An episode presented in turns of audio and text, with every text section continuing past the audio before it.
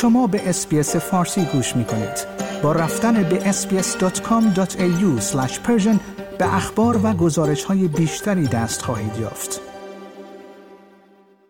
انتونی البنیزی نخست وزیر استرالیا می‌گوید تا همین زمان در سال آینده همه پرسی موسوم به Voice to Parliament برگزار خواهد شد. آقای البنیزی نخست وزیر استرالیا امروز قرار است جدول زمانی انجام یک همه پرسی در آینده در کشور درباره صدای بومیان استرالیایی در پارلمان استرالیا را مشخص کند.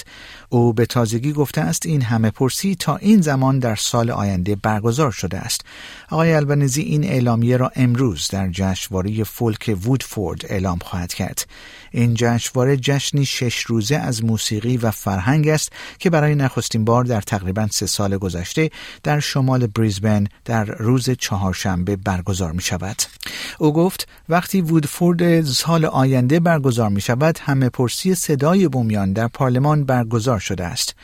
نخست وزیر استرالیا گفت این فرصتی است برای همه ما تا بخشی از غنیسازی ملت خود و قوی تر شدن آن در آینده باشیم. آقای البنزی تکرار کرد که صدای بومیان در پارلمان دو چیز را به ارمغان خواهد آورد.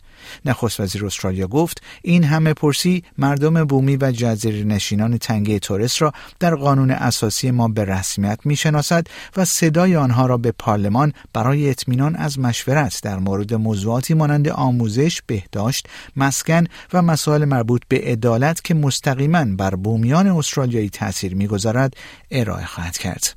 آقای البنزی استرالیایی ها را به حمایت از این همه پرسی تشویق کرد و گفت که این فرصتی است تا آنها بخشی از وحدت و آشتی ملی باشند. like، share، comment. اسپیس فارسی را در فیسبوک دنبال کنید.